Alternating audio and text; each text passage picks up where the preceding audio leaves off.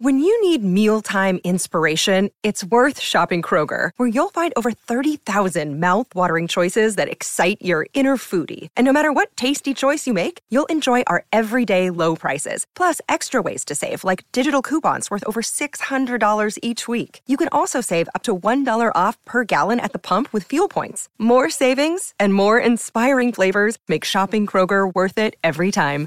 Kroger, fresh for everyone. Fuel restrictions apply. Another day is here, and you're ready for it. What to wear? Check. Breakfast, lunch, and dinner? Check. Planning for what's next and how to save for it?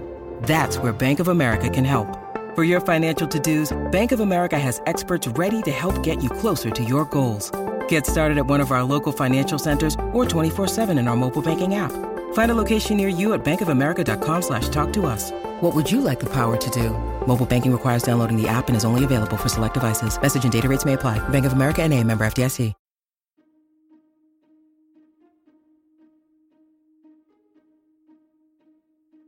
Hello, and welcome to the How To Academy podcast, a new show for and about people who like thinking big. I'm Vas Christodoulou. The How To Academy was founded in 2013 to create a community celebrating the brightest ideas in global culture. Over the coming months, we'll be taking you backstage to meet the game changers we host in our programme of talks and debates in central London. From economists to astrophysicists, Nobel laureates to Pulitzer Prize winners. It's a short, sharp dose of new thinking from some of the most ambitious and original voices around. So, if you believe in the power of ideas, but don't have time to read a hundred fat books to get a handle on the future of the world, subscribe wherever you get your podcasts and let the How To Academy be your guide.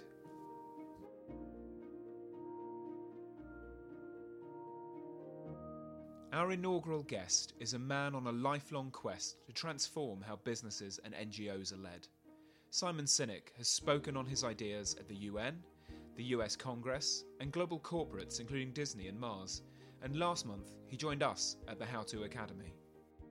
We sent LBC presenter Matthew Stadlen to go backstage and find out what makes a great leader, how digital technology is hijacking our brains, and what Simon thinks happens after you die. Simon, hello. Hi, how are you? There are going to be 2,000 people sitting in that hall in just a moment's time, come to listen to one person and one person only, and that is you. Why should they listen to you? You know, Groucho Marx said I would never join a club that would have me as a member. Um, you, I think that my, my work resonates because it's deeply personal. You know, uh, my work is semi, semi-autobiographical, and the, the, the, the first book, Start With Why, was about my loss of my passion in my work. And the second book, Leaders Eat Last, was my challenge in forming trust at work. And I didn't know what trust, I was struggling to form the trusting relationships. And now my new work, The Infinite Game, is m- my struggle as an idealist who believes in building a world in which people can be inspired and fulfilled and feel safe at work. I think that's really possible when all of the pressures around us tell us no, you have to put yourself first. You have to make as much money as you can. You have to get promoted and you have to quit or get fired, you know, get laid off. So all the pressures are short term, and yet I, I think of the world differently. So my work is my own sort of stumbling through life. Um, and I think uh, because it's so deeply personal, and I, I, set out to answer these questions literally for myself, um, I think it resonates with other people who are struggling with the same things. And the power of why to you is crucial because it's not just about what we do or how we do it, but why we do it. Why then do you do what you do? To inspire people to do what inspires them. And communication is mm. key, clearly, mm. to leadership. You've said so yourself. But you want leaders to listen. You're going to be going out there talking to all these people and you're going to be talking. Mm. So, talking is also important. Well, it's of course. I mean, I mean, I'm standing on a stage that I, it wouldn't be very good if I was listening. Um, uh, but all my work comes from listening. You know, it's it's. I'm not. Uh, it's it, it's uh, standing on stage is not interpersonal.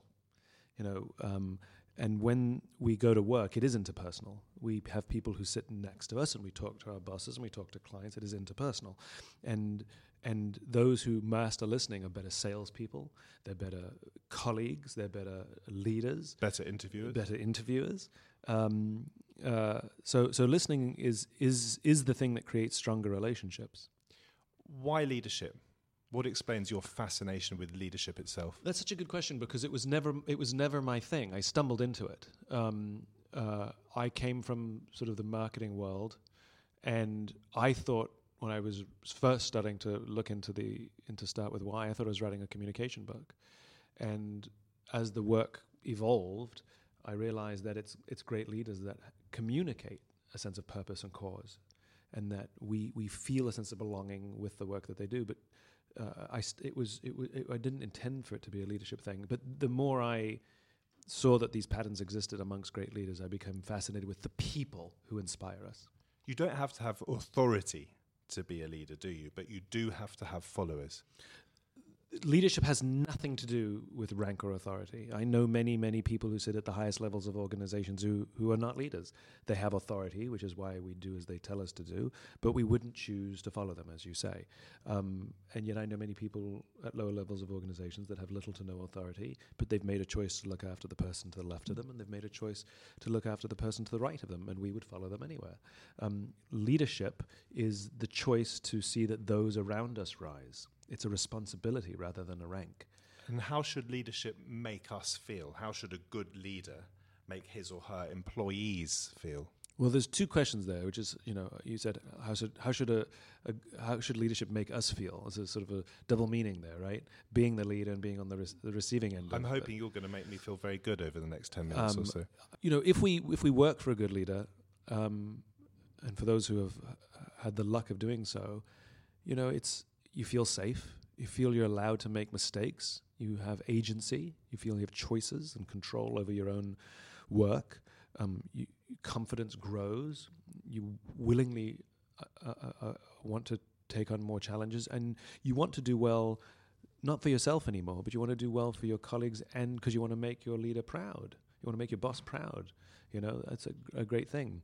And when you are a leader who's who's practices these skills, it's it's much like being a parent, which the joy comes not from the personal promotion, but rather from seeing those around us get promoted and seeing those around us solve unsolvable problems and take care of each other. It's incredibly, incredibly proud to see how people rise. And you want leaders to put people before they put numbers.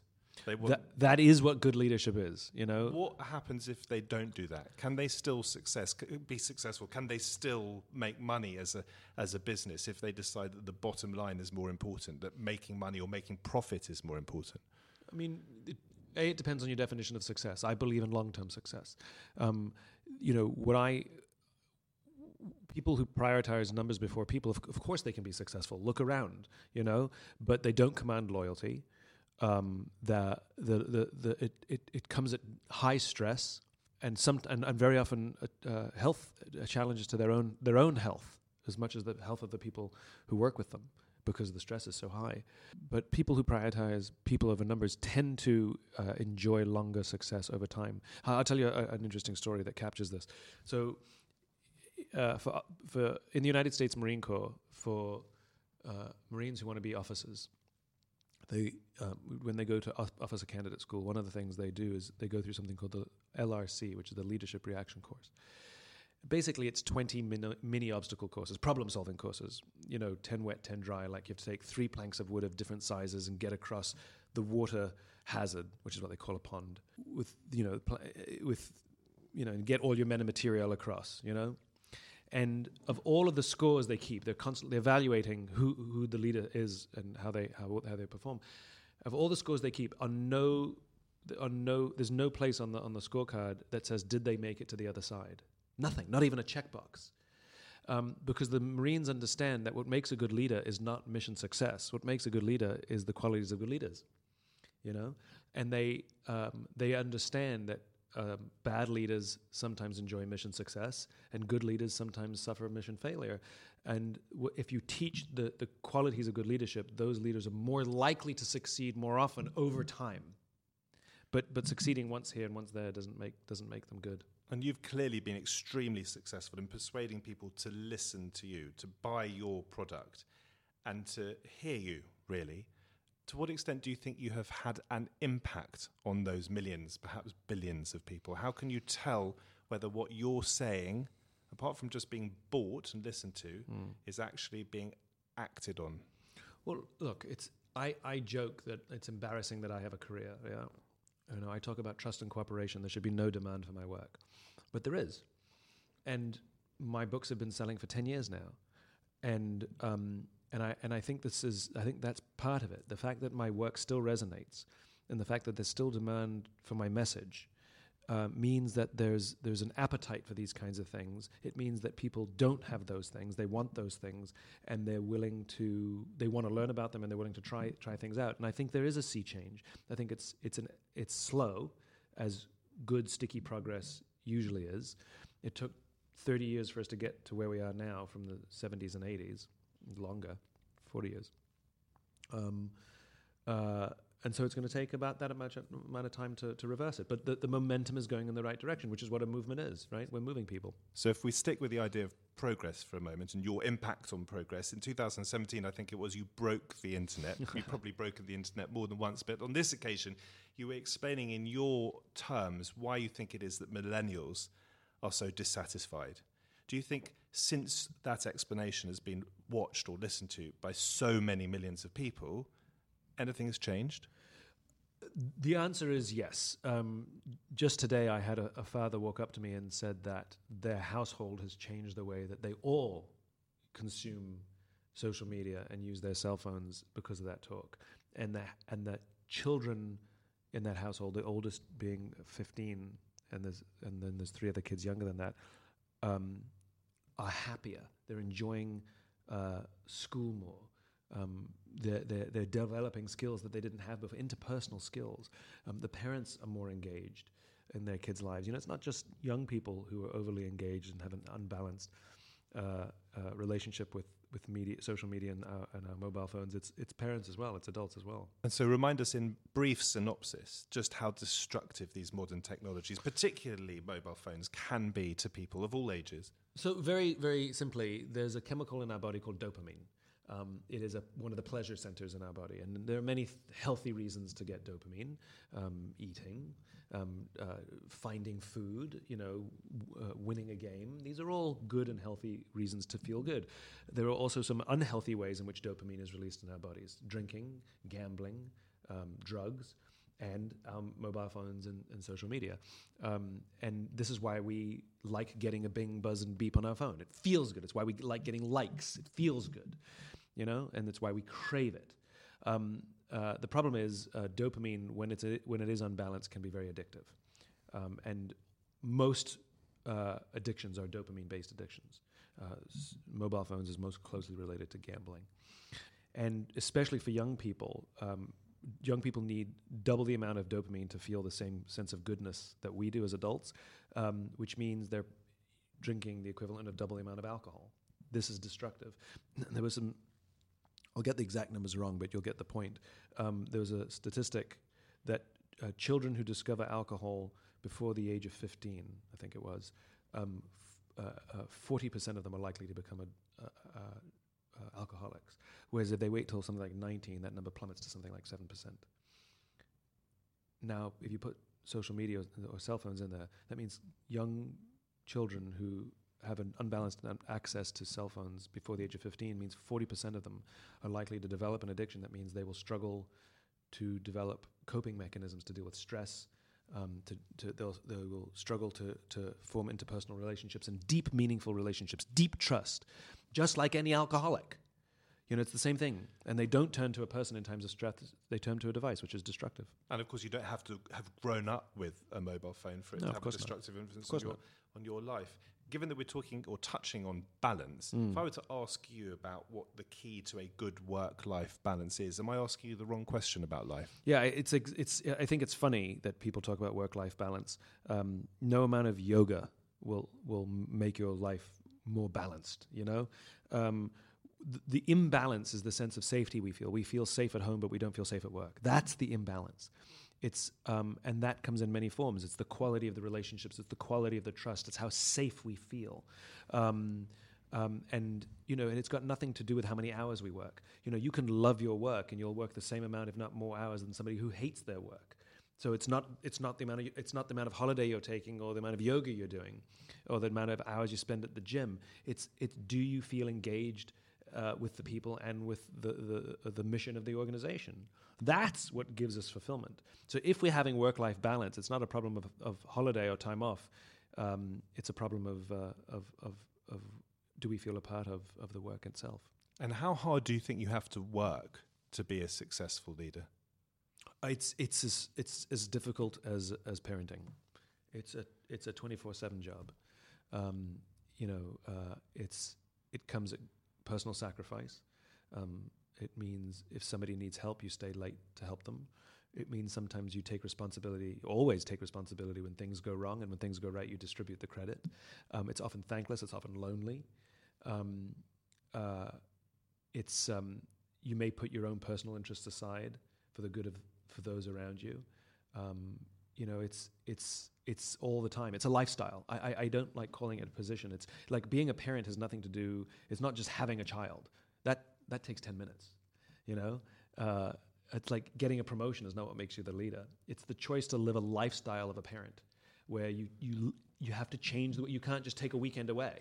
You're not allowed to do that anymore. You can't just come home late and go out with your mates anymore. That that doesn't how it's not how it works. So how do you hold on to yourself then? Because a leader out of sync or a mm. leader overstressed is mm. not, in my view, going to be a strong leader. Right, and this and this is and this is about uh, for the leader being able to form strong relationships themselves. It's about the leader being willing to ask for help. It's about the leader delegating and not putting the world on their shoulders. Um, but when, when leaders are willing to ask for help, it, it, it, it does a remarkable thing.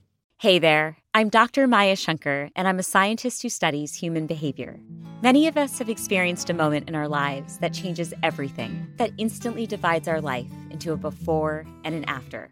On my podcast, A Slight Change of Plans, I talk to people about navigating these moments. Their stories are full of candor and hard won wisdom. And you'll hear from scientists who teach us how we can be more resilient in the face of change. Listen on the iHeartRadio app, Apple Podcasts, or wherever you get your podcasts trust and safety are two important words mm. that I've picked up on you using over the course of the last few minutes. How do you cope with fear? Um, so it's not about the it's an, fear is not necessarily the problem. You know, we, we do things that are scary all the time. It's it's you know it's like courage is not the absence of fear. It's being scared and doing it anyway. Um, and um, I, for one, believe courage is, for the most part, an external thing rather than internal thing. You know, I, have spent time with people who actually risk their lives um, uh, for their jobs, and you ask them, why do you do it? And they all say the same thing, because they would have done it for me. It's, it's, it's not God and country, it's, it's person to the left and person to the right. Um, and uh, it's that feeling that someone has my back um, that gives me the courage to do difficult things. So at work, if we have the feeling that our boss has our back, that if we screw this up, we're not going to get fired we might get in trouble, but that's okay, you know. But we're not going to get fired. We actually feel safe. Like a kid who does something might get in trouble, but they're not going to be put up for adoption. That's not a fear. Um, and so when we feel safe, we will try and do big things. We will take more risks. That's where innovation comes from, right? It, from risk. Do you feel that someone has your back? I do. I do. I'm very, very lucky. Um, because support structures, I imagine, are important. Yeah, of course. Who's and in your support structure? So the the folks on my team are remarkable. I'm extremely lucky to have such remarkable people on my team. Um, I have a couple of extremely close friends that I turn to um, in when I need it. Um, um, but the the biggest part is is the willingness to admit that you need the help. You know, I think I think I learned this lesson the hard way. Um, foolish is the leader who, who thinks they a can do it all themselves or b have to pretend that they've got everything under control. Um, they don't. How do you deal with ego? Uh, you should have close friends, especially the old friends who, who keep you in check. Is your ego in check? I mean, I have my bad days and my good days. Uh, what's, I, a, what's yeah, a bad I, day like? Look, I, I think that I, I'm my ego is in check simply because I don't think it's I don't think I'm it's not a it's not about me.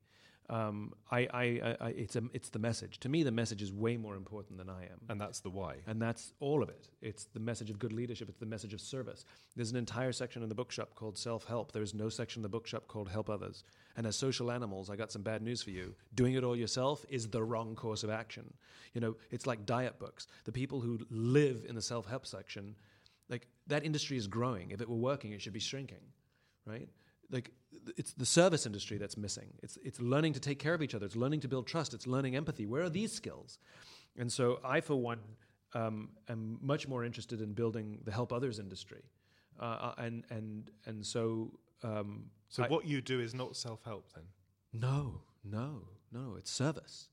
No, if, if somebody's coming to my work to figure this all out themselves and do it for themselves, then then missing the point of my message. and this is the, leadership of, is about others. This is the idea of a servant leader, isn't it? It's Isn't true. it? What I found, what I found is is that um, the true servant leaders, uh, you know, because we we find ourselves um, in service, no matter how senior they get, they still feel like they're in service to something even bigger than themselves, whether it's God or a cause or or, or, or, or some higher calling. So follow leaders who follow others. Follow leaders who follow something bigger than themselves.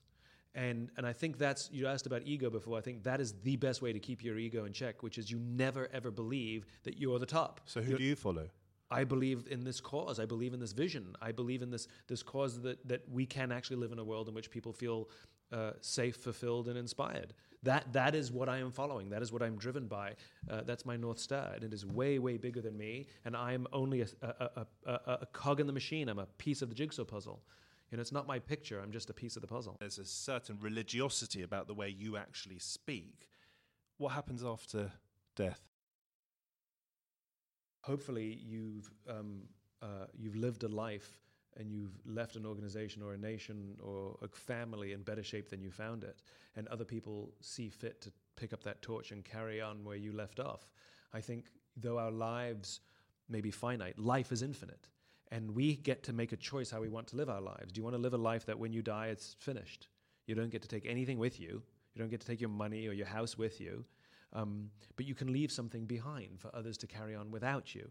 And I think to, to measure our our success not in terms of uh, absolutes, in terms of you know pounds earned or, or, or, or cars bought or whatever, but to rather measure our success in terms of momentum, and and to see to die with confidence that others others will will carry on our work without us. Entrepreneurs suffer from this, you know, which is the vast majority of small businesses when when the founder leader dies, so does the company. How many employees say we we want to do it without them because we believe in the cause even more than the job? So there's quite a strong platonic urge in you, Simon, to leave some sort of footprint that is worthwhile. Uh, yeah, I mean, look, I live in this world. I, I, my family and friends live in this world, and and I think that we can do better. You know, I think I think we can do better than the world we've built. And why if why not us? You know, why why shouldn't we have a crack at it? Um, um, I, I think to, to to be complacent is like admitting defeat. You know, and I think to be optimistic that we actually can make a difference if we band together and we all because I can't do it alone. You know, I'm a wind up monkey who stands on a stage. You know, like like it's it's the people who who who actually come who who who who build companies, who work in companies, who are growing in their careers, they're moving up the ranks. The, they're the ones that have to build the organizations and take care of the people to put my ideas in practice and the ideas of others as well. You know that that will make the difference. You know, n- none of us can do it alone. And if someone comes to you and says, I want to change the world, as I believe you think a lot of millennials would like to do, do you urge them to think big or small to start with? I, I think that the vision must be big, but the steps have to be small, um, um, or at least they have to start small. Right? It's about momentum. Um, the the vision when people come to me and say I want to change the world, I'm a little cynical, believe it or not. I always say, well, what's the world you imagine? Well, I don't know. I'm looking for something. No, no, no. You can't. It's not like I'm. You go to. You don't go from job to job to job to see, is this the world? You know. Um, I, you know, the the thing that I think is is uh, is interesting is the concept of vision. Is we all, especially this this younger generation, uh, maybe all generations, we put we put tremendous pressure on ourselves that we have to have vision. You don't have to have a vision. You have to find a vision. It doesn't have to be yours, but you have to find one. You know, Steve Jobs had a vision for a world in which um, individuals could stand up to Big Brother, right? He came up with that. And people who believed in that vision followed him and lived a life in that vein, and it became a bit more of a movement. You don't have to have a vision, you have to find a vision.